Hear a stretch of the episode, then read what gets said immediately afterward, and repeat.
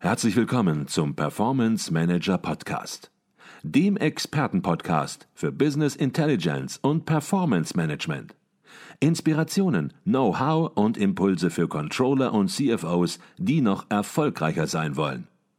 Ihr heutiger Gastgeber Peter Blum.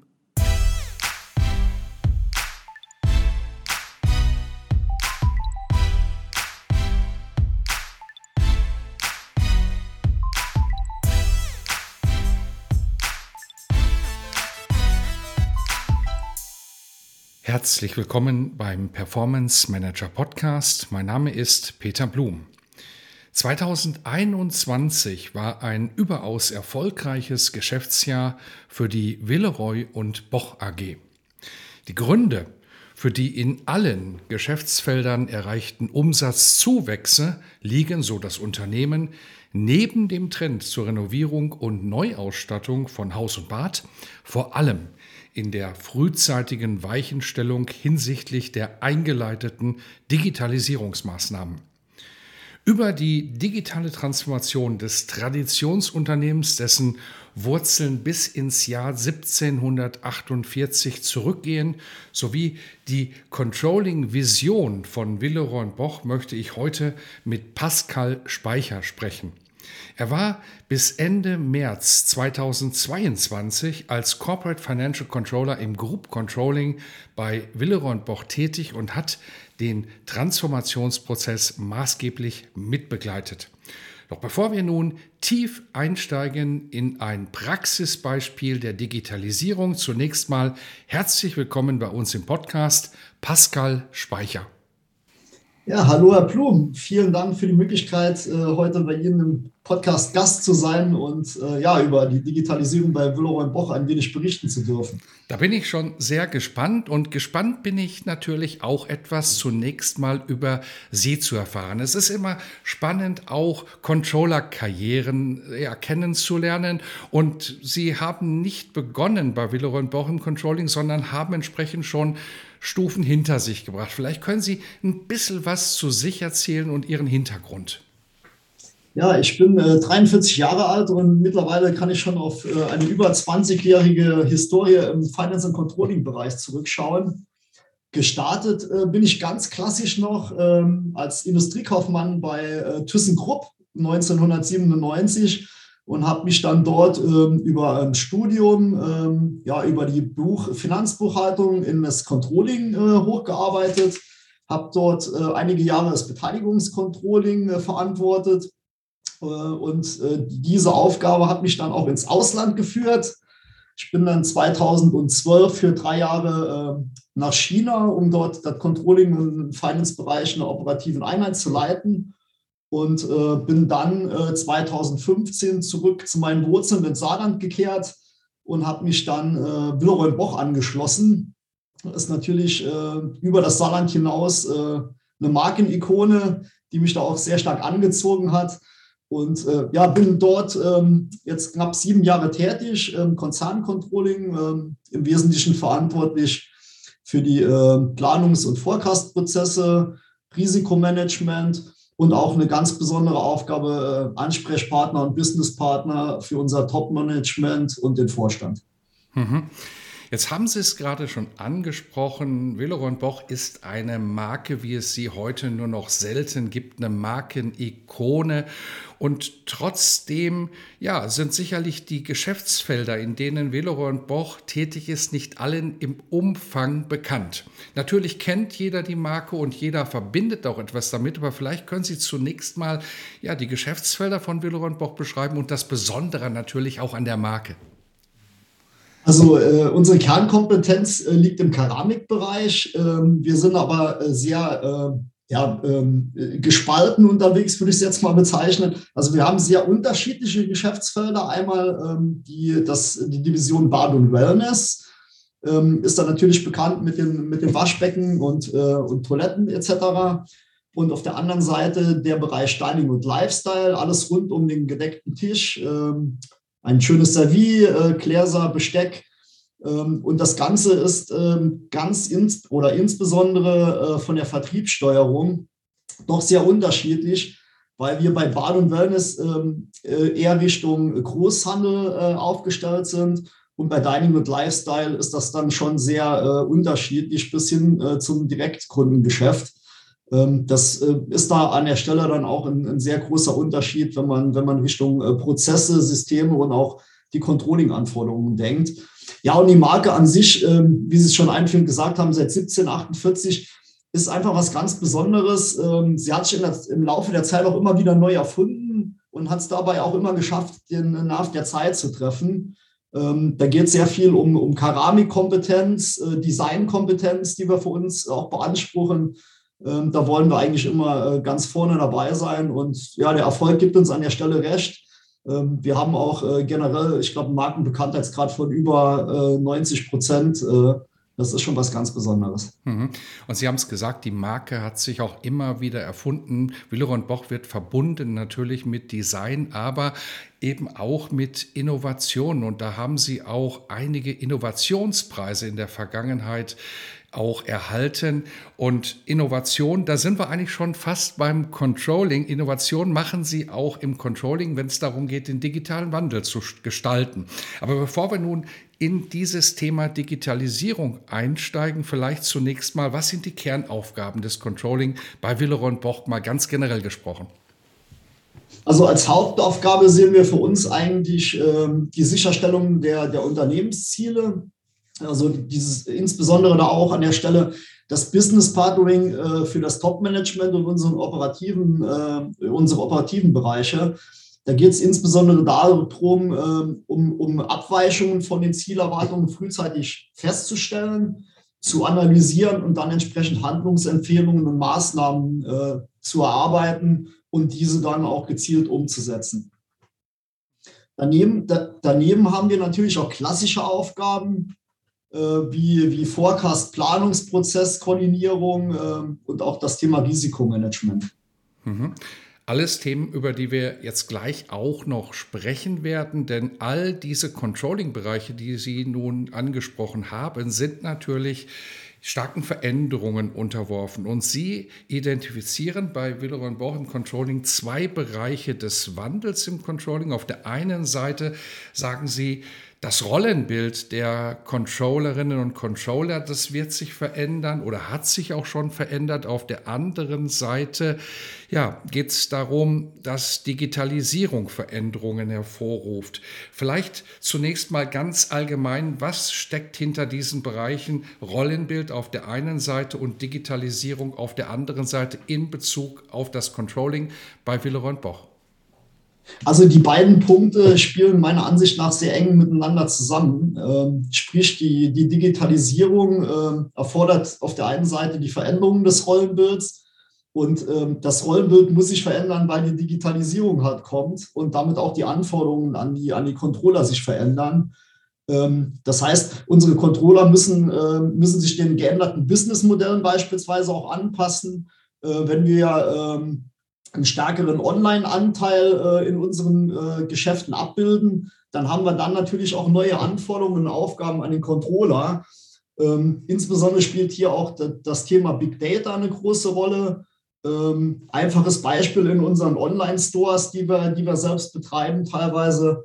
Ähm, da können wir ganz andere Daten erfassen äh, und erheben, als wir das bisher in unseren stationären Ladenlokalen in den Innenstädten äh, machen konnten. Und daraus ergibt sich natürlich auch eine ganz andere Auswertungsarbeit, aber auch ganz viele andere Möglichkeiten. Mhm. Wenn man mit Digitalisierung äh, beginnt, dann fängt man nicht auf der Bit- und Byte-Ebene an, wenn man die Ziele, wenn man die großen Maßnahmen festlegt, sondern man entwickelt hier eine Strategie und natürlich auch in gewisser Weise eine Controlling-Vision. Denn Digitalisierung ist kein Selbstzweck, sondern soll einen Wertbeitrag fürs Unternehmen oder auch eben fürs Controlling liefern. Was ist Ihre Motivation gewesen, diese Controlling-Vision aufzustellen? Sie beschreiben sie sicherlich auch gleich ein bisschen. Und welche Ziele wollen Sie erreichen? Also unser Hauptziel war, ist es gewesen, als wir äh, 2016 haben wir die, die Vision aufgestellt und erarbeitet Hauptziel war es, einen Mehrwert für das Unternehmen zu schaffen an der Stelle. Und ähm, ja, generelle Idee hinter unserer Vision ist, äh, dass wir unsere Controller nicht mit Datensammlungen und Datenaufbereitung äh, sich abmühen lassen wollten, sondern wir wollten sie in die Lage versetzen, wertschöpfende Analysen äh, und Handlungsempfehlungen zu erarbeiten, um an der Stelle dann auch das Geschäft und die operativen Einheiten zu stärken, um diese äh, Businesspartnerrolle stärker ausleben zu können und somit auch einen werthaltigen äh, Anteil äh, am Unternehmenserfolg äh, zu generieren. Mhm. Und da haben Sie natürlich die klassischen Themenbereiche sich herausgepickt im Controlling, als da sind Planung, äh, Reporting auf der einen Seite, aber auf der anderen Seite, Sie hatten es eben schon angedeutet, das Risk Management und auch natürlich die Konsolidierung, die ja häufig auch entsprechend vom Controlling mit begleitet wird, wenn es um die Management Consolidation geht. Aber dann ist der Weg natürlich in die Legal Consolidation auch nicht mehr so weit. Waren das die Themenbereiche der Digitalisierung, die Sie gesehen haben oder gab es noch weitere Bereiche? Wir haben uns äh, im ersten Step auf diese vier Bereiche fokussiert. Ähm, sind für uns äh, die Kernbereiche, über die man eigentlich das komplette Unternehmen dann auch entsprechend äh, steuern und leiten und, und führen kann. Ähm, wir haben uns äh, dann insbesondere nochmal auf die Themen äh, Planung und Risikomanagement ähm, gestürzt, da wir in den Bereichen Konsolidierung und Reporting schon äh, Systeme im Einsatz hatten, die sicherlich noch ausbaufähig sind. Aber da haben wir gesagt, an der Stelle sind wir stabil aufgebaut. Ähm, lassen wir uns mal die großen Baustellen angehen im ersten Schritt und haben dann entsprechend äh, uns äh, Planung und Risikomanagement rausgepickt. Mhm. Dann lassen Sie uns über die großen Baustellen natürlich auch sprechen, nämlich auf der einen Seite Planung, auf der anderen Seite Risk Management. Häufig ist es ja so, dass wenn man über Digitalisierung spricht, man auch darüber spricht, wie man entsprechend diese Prozesse, die damit verbunden sind, auch automatisiert, auch in gewisser Weise mit Software unterfüttert, um sie effizienter und effektiver zu machen. Jetzt gibt es in einem Unternehmen natürlich immer strategisch gesetzte Produkte. Bei Ihnen ist es im Hause, soviel ich weiß, SAP unter anderem.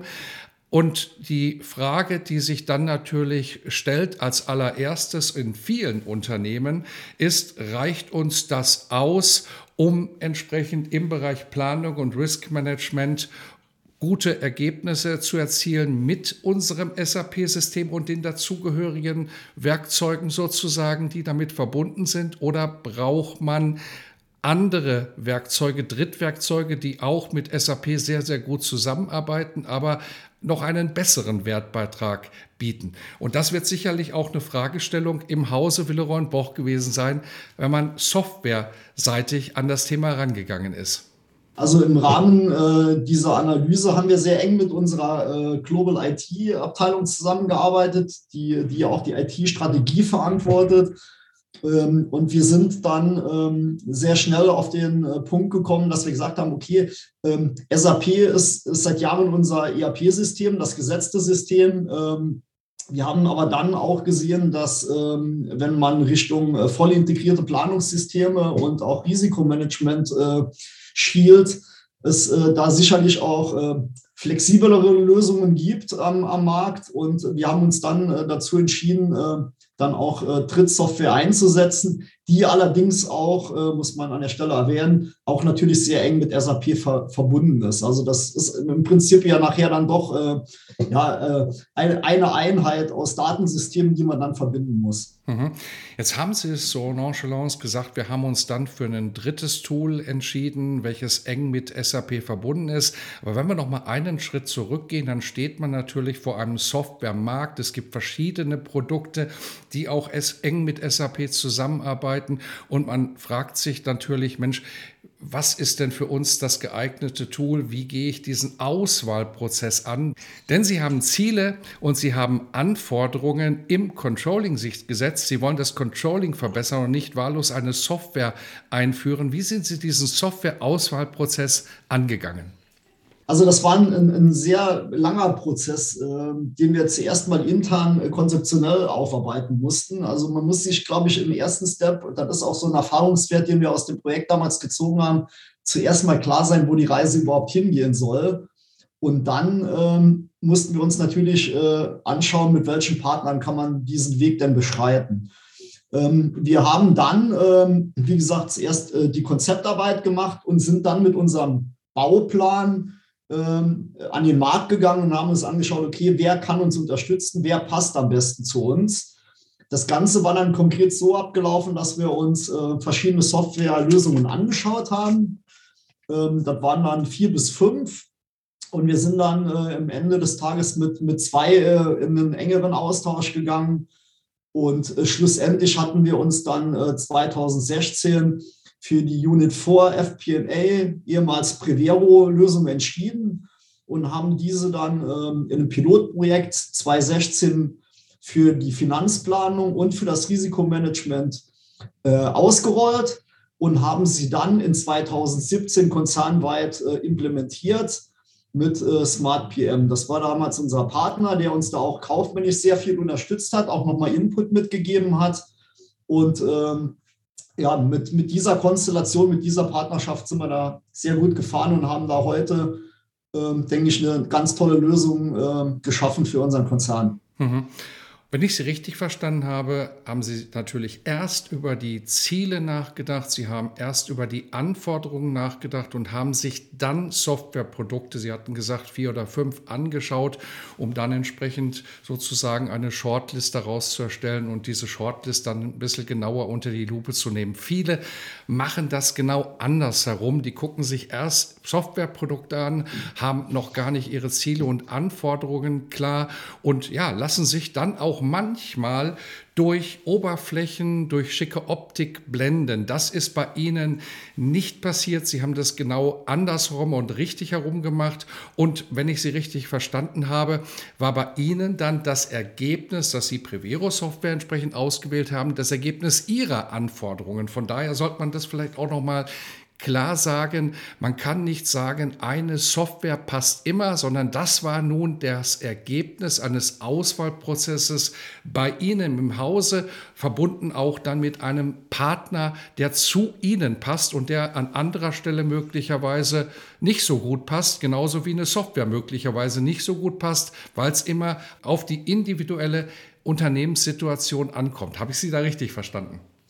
Das ist genau richtig und ich glaube, das ist auch, äh, ist auch extrem, äh, ja, auch ein Stück weit lehrreich gewesen für uns, ähm, weil wir gesehen haben, wir sind zielorientiert unterwegs, wir wissen, wo wir hinwollen und ähm, man hat dann auch in diesem Auswahlprozess auch gesehen, äh, welche Partner besser die, diese Vision mittragen.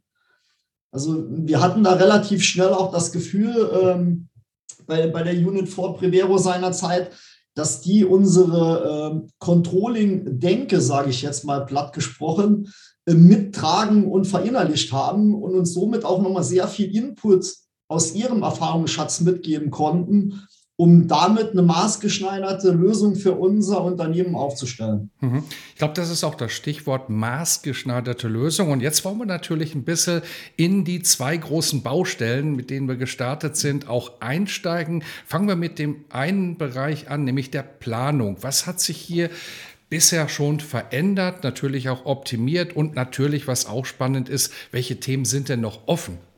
Also generell ähm, möchte ich es erstmal beschreiben, wo wir hergekommen sind. Also äh, bei Willeroy Boch reden wir ähm, in der Finanzplanung, in der Konzernstruktur über ähm, 54 Legal Entities, die sich dann nochmal aufsplitten über unsere zwei operativen Bereiche, Dining und Lifestyle, Bahn und Wellness, sowie dann nochmal unsere Zentralbereiche, also unser Headquarter in Mettlach. Äh, das heißt, wir reden hier über über 200 Reporting-Einheiten, die wir weltweit beplanen und forecasten müssen. Das Ganze ist seinerzeit äh, ursprünglich in Excel gelaufen, ähm, mit den üblich bekannten Problemen wie ähm, Datenqualität, ähm, Fehler in den Formeln etc. Großer Frustration, wenn äh, kurz vor Ende der Planung nochmal ein Parameter geändert worden ist. Also alles sehr kompliziert, äh, sehr unübersichtlich und auch sehr instabil am Ende des Tages. Und da haben wir uns halt zum Ziel gesetzt, wir wollen da jetzt eine voll integrierte äh, Planung aufsetzen, die wir dann auch in einem stabilen System äh, drin haben. In dem System war uns dann auch wichtig, dass wir diesen Single Point of View treffen, Also diese eine Wahrheit, äh, und, und das ist die Wahrheit, die zählt, über die Zahlen reden wir und sonst keine anderen Zahlen. Ähm, und darüber hinaus war es uns auch ganz besonders wichtig, in diesem Tool auch äh, eine konzernweite äh, Controlling-Logik zu hinterlegen. Also das, das Tool ist jetzt nicht so gesteuert, dass man einfach einen äh, Forecast-Wert einträgt, sondern in dem Tool haben wir Logiken hinterlegt, damit alle Controller weltweit bei Willer und Boch mit denselben Logiken Forecast-Zahlen und Planzahlen ermitteln können. Gehen wir in den anderen Bereich, in die andere große Baustelle, da ging es ums Risk Management. Und wir machen das genauso systematisch, wie Sie es jetzt begonnen haben. Ich glaube, es macht Sinn, zunächst mal darüber nachzudenken, wo kamen Sie her, um dann entsprechend äh, zu besprechen, was hat sich verändert und welche Themen sind noch offen. Das sollten wir auch im Bereich Planung vielleicht noch anschließen, welche Themen noch offen sind. Genau, also im Bereich Planung haben wir uns jetzt noch auf die Fahne geschrieben, äh, noch mehr in Richtung äh, Predictive äh, Analyzing zu gehen. Also äh, auch teilautomatisierte Forecast-Rechnungen äh, sind da schon angedacht.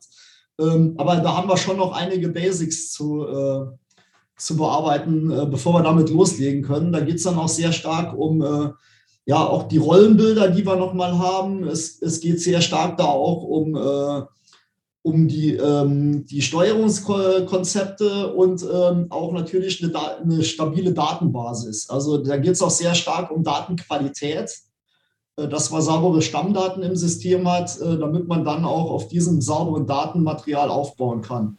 Mhm. Okay, kommen wir zum Risk Management. Wie war da die Situation? Risk Management ähm, ist ein Thema, das immer wichtiger wird, ist ja sehr governance getrieben, also auch jetzt gerade bei uns als Aktiengesellschaft ähm, ja auch rechtlich vorgeschrieben äh, mit äh, beispielsweise Prüfungen durch die Wirtschaftsprüfer einmal im Jahr, äh, einem offiziellen Aufsichtsratsrisikobericht am Ende des Tages und ähm, dann auch ähm, über 20 äh, Seiten bei uns im Lagebericht dann auch äh, etabliert. Also dahingehend ein sehr wichtiges Thema, auch nach außen rechtlich gesehen. Und auch hier ähm, waren wir in der Situation, dass wir das weltweit in Excel abgefragt haben und das auch äh, gerade von der Workflow-Steuerung beispielsweise sehr kompliziert war. Ähm, Sie müssen sich vorstellen, ähm, wenn jetzt ein lokaler Controller seinerzeit äh, seine Risikomeldung abgegeben hat, hat er das an 50 zentrale Bearbeiter geschickt. Und der zentrale Arbeiter musste sich dann 50 Meldungen angucken und musste gucken, okay, ist denn da jetzt beispielsweise ein Steuerrisiko, für das ich zuständig bin, drin? Und das wollten wir dann auch zielgerichteter darstellen und haben das dann ähm, über ganz genaue User-Zuordnungen, also einem Mapping, welche Risikokategorie verantwortet welcher äh, Abteilungsleiter beispielsweise, haben wir das dann sauber gesteuert. Und wir haben somit auch äh, äh, auch wieder diesen Single Point of True im System. Also das Risiko gibt es nur einmal. Sie können sich vorstellen, früher ist dann das Risiko in Excel nochmal abgeändert worden, ist aber nicht auf allen Ebenen dann nochmal verteilt worden. Und das ist in so einem System natürlich sehr viel einfacher zu kontrollieren. Und ähm, vor allem haben wir dann auch ähm, ja, diese, diese Steuerung des Systems, sprich, wer hat an wen wann gemeldet, wer hat was wann geändert, verbessert. Und on top ähm, ist so das i-Pünktchen auf dem ganzen System, haben wir uns dann auch ein sauberes Vorstandsreporting, äh, ein Dashboard aufgebaut, mit dem dann äh, unser Vorstand und auch die Leitungskreismitglieder, also die Leiter der operativen Einheiten, ähm, die Risiken und die Chancen sehr transparent einsehen können und dort auch sehr einfach bearbeiten können. Und auch äh, wir haben da auch einen sehr starken Fokus auf Veränderungen. Das heißt, haben die eingeleiteten Maßnahmen gegriffen, äh, wie wir uns das erhofft haben, oder müssen wir an, den, an der einen oder anderen Stelle nochmal nachschärfen? Mhm. Jetzt haben Sie gesagt, Sie haben es im Unternehmen bereitgestellt, das Risikomanagement. Sie haben es dem Vorstand bereitgestellt und der Appetit kommt dann ja meist beim Essen und es kommen Anregungen, was alles noch benötigt wird, was man alles noch braucht. Welche Themen haben sich herauskristallisiert und stehen jetzt noch auf der Agenda als zu umzusetzen? Also witzigerweise haben wir äh, in, in, in, in, der zweiten Welle schon Sachen, äh, da, da, hat dieser Appetit schon gegriffen und ist auch gestillt worden. Also wir haben angefangen mit dem klassischen Risikomanagement aus finanzieller Sicht äh, und haben dann schnell gemerkt, dass wir innerhalb äh, dieser ganzen Governance-Anforderungen auch noch andere Themen haben. Und äh, im Zuge dessen haben wir dann für unser Compliance-Risikomanagement und auch für das Internal Kontrollsystem, das wir im Rahmen der Quartalsabschlüsse durchführen müssen, ähm, eine Lösung in Prevero dann implementiert. Die haben wir dann auch äh, selbst äh, quasi aufgesetzt äh, mit dem Know-how, das wir aus dem äh, Risikomanagement im Projekt hatten, aus dem Pilotprojekt und haben diese Lösung dann auch noch in dieses System gebracht. Und ähm, damit sind wir eigentlich ähm, schon jetzt fast am Ende dieses Systems angekommen, weil wir quasi schon alle äh, internen Risikomanagement-Anforderungen im System abgebildet haben. Mhm. Jetzt haben wir eben über den Software-Auswahlprozess gesprochen und Ihre finale Entscheidung für eine spezielle Software. Aber Sie haben, und das sollten wir vielleicht noch mal betonen, die Umsetzung des Projektes nicht mit dem Softwarehersteller und den Consultants eines Softwareherstellers gemacht, sondern mit einem ja, externen Beratungshaus, das entsprechend auch Prevero beherrscht. Was sind da Ihre Erfahrungen oder auch natürlich Beweggründe gewesen? Weil man hat ja beide Optionen Optionen? Also ähm, wir haben uns dafür entschieden, äh, mit dem Partner zu arbeiten, der uns am meisten Mehrwert bietet. Und ähm, mit dem Partner, mit dem wir zusammengearbeitet haben, die ähm, verfolgt einen ganz pfiffigen Ansatz. Die kommen mit der betriebswirtschaftlichen Brille rein. Ja, das ist äh, ähm, in, der, in der Firma sind sehr viele äh, ehemalige Controlling- und Finance-Leute. Und äh, dann schaut man sich zunächst mal, arbeitet mal die Kundenanforderungen und äh, schärft die an der einen oder anderen Stelle auch nochmal nach aus den Erfahrungen aus anderen Projekten. Und dann geht man eigentlich gemeinsam hin und schaut, okay, welche Software passt denn am besten? Das ist das Thema, das wir eben schon mal kurz besprochen haben. Man muss halt gucken, was passt am besten zu mir, was bringt mich am einfachsten zu meinem Ziel. Und ähm, da sind wir da an der Stelle sehr gut unterstützt worden. Äh, wir hatten da natürlich auch ähm, den Vorteil, dass wir ja schon ein sehr ausgefeiltes Konzept in der Hand hatten.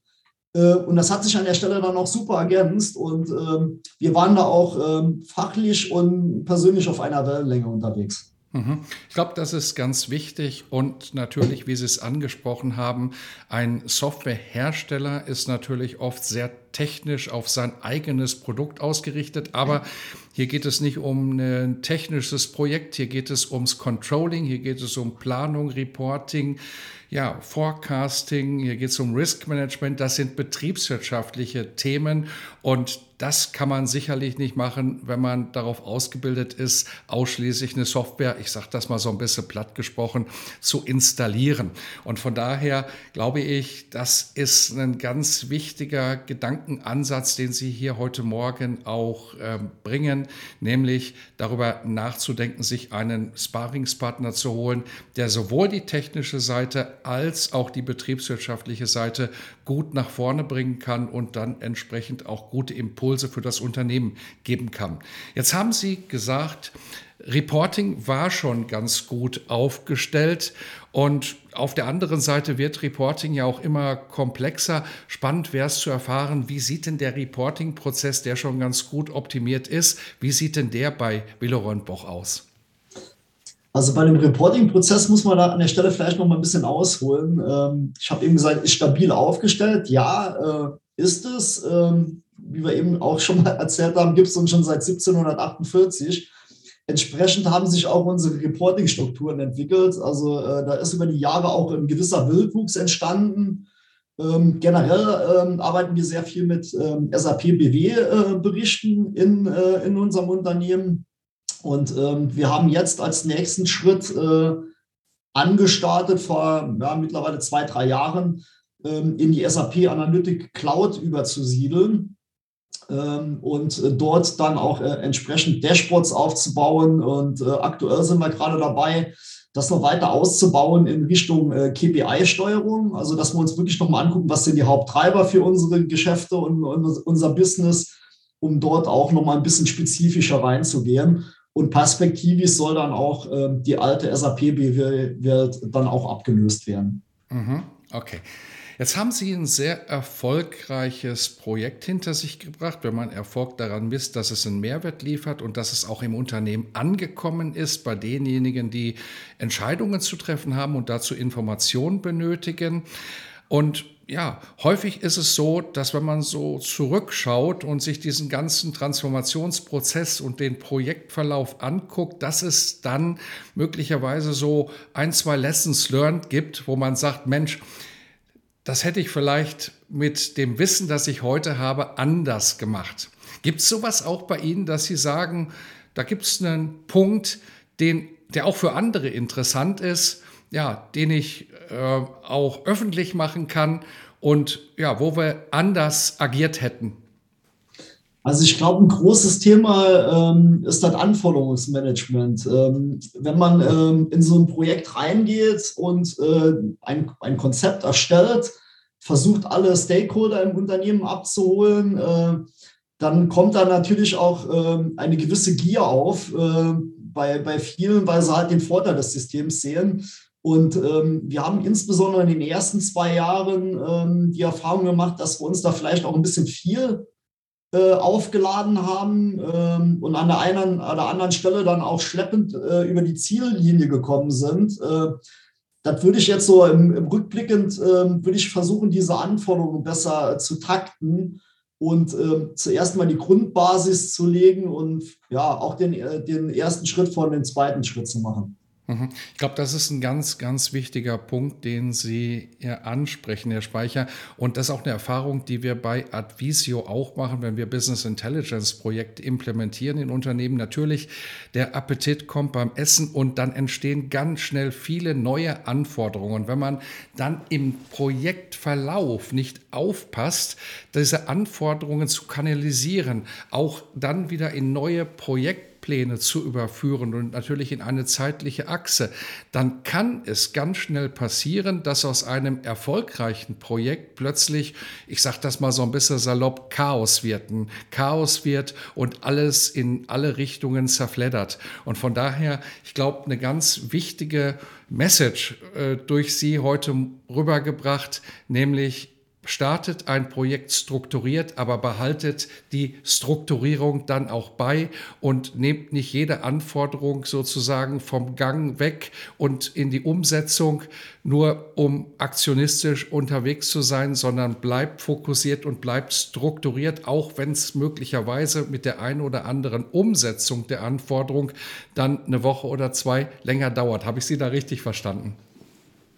Sehr gut zusammengefasst, Herr Blum. Äh, also die Gefahr ist wirklich in dieser Dynamik, die in so einem Projekt steckt. Ähm, da muss man tatsächlich sehr stark aufpassen, dass man sich nicht verzettelt und dann ähm, Gefahr läuft, die, die Basisziele nicht zu erreichen, beziehungsweise verspätet oder auch überteuert zu erreichen.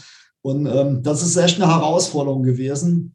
Und ja, wie gesagt, da würde ich heute so äh, rückblickend vielleicht auch ein bisschen bisschen anders gestalten. Mhm.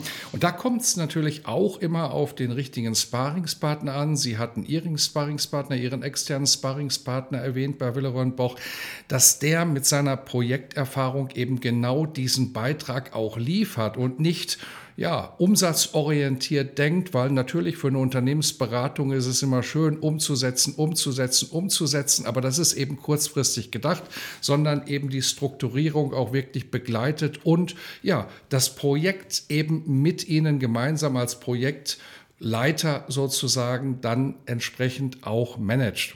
Jetzt hatten Sie angesprochen bei den offenen Themen oder bei den Zukunftsthemen im Bereich der Planung, dass Sie so ein bisschen in Richtung Advanced Analytics oder auch ja, Forecasting noch denken. Das ist die nächste Evolutionsstufe bei Willeroy Boch. Was sind das für konkrete Themen und was ist das für ein konkreter Nutzen, der daraus entstünde? Also generell äh, erhoffen wir uns dann natürlich auch wieder eine, eine, eine Wertsteigerung oder einen Wertbeitrag aus dem Controlling äh, für den Unternehmenserfolg, ähm, dass man auch diese, diese Rollenbilder oder ja, die, die Arbeitsweise der Controller ändert. Also nochmal weg von dieser Datenaufbereitung, Sammlung hin zur wertschöpfenden Analyse.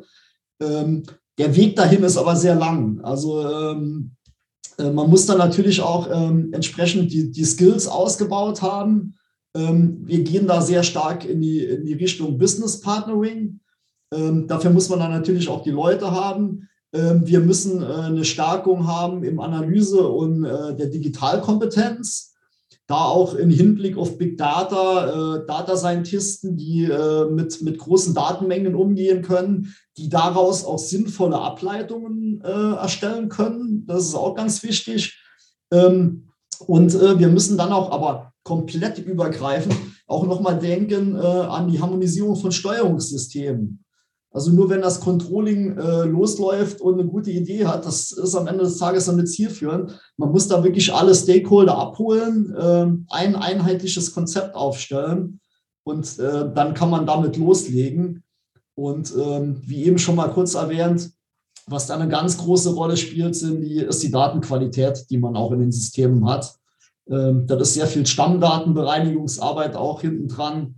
Und ähm, sobald man diese Basics gelegt hat, ähm, kann es dann auch nochmal äh, in die Richtung gehen. Und da haben wir uns einiges auf die Fahne geschrieben. Zum einen äh, äh, diesen zentralen Analytic-Lead im, im Controlling zu halten, äh, weil da ist es ganz wichtig, dass man auch einen hat, der da an der Stelle wirklich den Hut auf hat. Ähm, das äh, spricht dann auch nochmal in die Richtung Governance, wenn wir über Richtlinien, Systeme, äh, Prozesse, Stammdatenmanagement denken Darüber hinaus dann nochmal das Redesign unserer KPIs, äh, wobei wir an der Stelle auch äh, jetzt sehr vermehrt dann auch auf Non-Financials eingehen müssen. Jetzt gerade im Rahmen der EU-Taxonomie wird das sehr wahrscheinlich nochmal ein ganz anderes Gewicht bekommen in der, in der Zukunft. Und äh, diese äh, KPIs wären dann auch für uns nochmal äh, eine Basis für eine treiberbasierte Forecast- und Planungslandschaft, die wir so bis jetzt auch noch nicht haben. Ähm, und end, end of the day wollen wir dann auch aus einer Reporting Factory ein weltweit einheitliches Reporting generieren, ähm, wo man dann quasi über Drill-Downs ähm, aus der kompletten Welt sich dann auch in Einzelländer reinspringen kann und äh, jeder auch dasselbe sieht in den Berichten. Und äh, was uns auch nochmal ganz wichtig ist, das hatte ich eben schon mal angesprochen, dieses One Financial Mindset, das wollen wir auch dann in die, in die Finance Community reinbringen, und da gibt es dann auch Gedanken, so eine Villeroy Boch Finance Academy aufzumachen. Mhm. Jetzt hatten Sie gerade ganz spannende Weiterentwicklungen angesprochen. Hatten Sie diese Weiterentwicklungen auch inhaltlicher Art schon beim Softwareauswahlprozess berücksichtigt? Oder stellen Sie jetzt fest, Mensch, an der einen oder anderen Stelle, da klemmt es, da brauchen wir vielleicht noch ein zusätzliches Tool?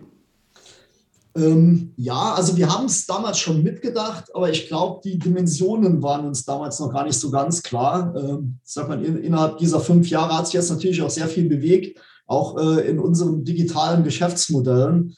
Da ist einiges passiert. Äh, jetzt gerade was Big Data angeht, ähm, dafür ist so ein Planungstool jetzt ja wahrscheinlich dann doch eher ungeeignet. Es geht eigentlich da, darum, um aus diesen Systemen den die wichtigen Daten abzugreifen, um diese dann als Basis äh, in äh, solche Planungstools äh, einzuführen. Mhm. Was es eigentlich noch umso wichtiger macht, das Argument, das Sie angeführt haben, nämlich bei der Softwareauswahl als auch bei der Partnerauswahl entsprechend ganz genau hinzuschauen. Man wird nicht alles äh, im Vorfeld überblicken können, welche Anforderungen entstehen, aber man muss vorher natürlich schon genau hingucken, dass man hier zumindest ja eine große Schnittmenge mit den Anforderungen hat, um hinterher nicht sozusagen in einen Tool Zoo, wie man das häufiger sagt, also in einen Software Zoo jedes Thema hat eine separate Software wieder zu zerfallen, um dann im nächsten Step wieder alles zusammenzubringen. Und von daher glaube ich, auch diese Information, diese offene und ehrliche Information, dass sie nicht alles komplett überblickt haben und dass sich dann noch mehr daraus entwickelt hat, ist eine ganz wichtige Information, weil es eben das Thema Softwareauswahl und Sparingspartnerauswahl umso wichtiger gemacht. Und ich habe das Gefühl aus dem, was Sie berichten, da haben Sie alles richtig gemacht und fühlen sich sehr wohl und werden das auch mit Ihrem Partner, den Sie haben, weiterführen. Das ist vollkommen richtig. Also wir sind da äh, ganz guter Dinge, dass wir auf dem richtigen Weg sind, dass wir schon äh, die richtigen Schritte gemacht haben. Aber wir sind uns, glaube ich, auch bewusst, dass wir auch da an der Stelle noch einen, einen ganz weiten Weg vor uns haben und dann noch einige Herausforderungen auf uns warten werden. Ähm, aber wie das in der Geschichte von Wille und Boch äh, gelaufen ist in der Vergangenheit, äh, wir haben da eigentlich jede Hürde immer gemeistert und das haben wir uns auch in dem Fall vorgenommen. Mhm. Ich glaube, mit dem heutigen Gespräch haben wir einige ganz spannende Findings herausgearbeitet, viel Inspiration gegeben, auch herausgearbeitet, was wichtig ist, wenn man so ein Projekt angeht und wenn man es erfolgreich angehen will. Und ganz zum Schluss des Podcasts wollen wir sozusagen noch eine letzte Inspiration geben. Sie werden abseits des Business, werden Sie ja Dinge lesen oder etwas konsumieren, was Sie auch inspiriert hat und ein Buch oder ein Hörbuch oder wie auch immer etwas gesehen haben Sie vielleicht auch und wo Sie sagen, Mensch, wenn ich das berichte, da können andere auch was mitnehmen. Was ist das, was andere inspirieren könnte, was Sie erlebt haben? Äh, also ehrlicherweise muss ich zugeben, dass ich nicht so die Leseratte bin. Ähm, das ist bei mir auch ein Zeitthema an der Stelle. Ähm, was mich sehr inspiriert hat, war mein Aufenthalt ähm, in China. Also wir waren drei Jahre in, in Dalian ähm, im Nordosten von China. Und äh, die Zeit, die hat mich sehr geprägt. Und zwar äh, ist so diese Lebensweise.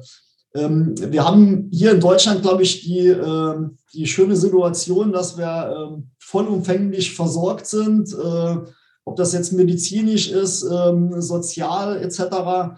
Ähm, und das ist mir in, in China nochmal richtig bewusst geworden, ähm, weil das äh, hat doch nicht wirklich die Selbstverständlichkeit ist, wie man das äh, manchmal hier so denkt. Und ähm, die, diese Erfahrung hat mir eigentlich gelehrt, dass man ja auch die, die Kleinigkeiten äh, da mehr zu schätzen weil, wissen müsste. Und ja, dass es halt nicht selbstverständlich ist, dass wir so leben, wie wir leben ähm, sehen wir ja jetzt auch schmerzlicherweise dann auch äh, in der Ukraine und im, im Russland-Konflikt nochmal. Und äh, das ist mir, äh, wie gesagt, in der Zeit aus China noch, äh, noch sehr stark verankert worden. Und äh, ja, da äh, habe ich einiges mitnehmen können. Mhm. Also der berühmte Blick über den Tellerrand hinaus, auch natürlich in fremde Kulturen. Ja, der einem ganz neue Denkanstöße gibt und natürlich auch Türen im Kopf öffnet, die man vielleicht so noch gar nicht gesehen hatte vorher. Das war Pascal Speicher bis Ende März 2022 als Corporate Financial Controller im Group Controlling der Willeroy und Boch tätig, hat die digitale Transformation des Unternehmens maßgeblich mitgestaltet und wir haben über das erfolgreiche Projekt bei Willeroy und Boch intensiv gesprochen und viele Inspirationen für andere Unternehmen und Entscheider gegeben. Herzlichen Dank für diesen Podcast. Vielen Dank, Herr Blum. Hat sehr viel Spaß gemacht, sich mit Ihnen auszutauschen. Danke sehr.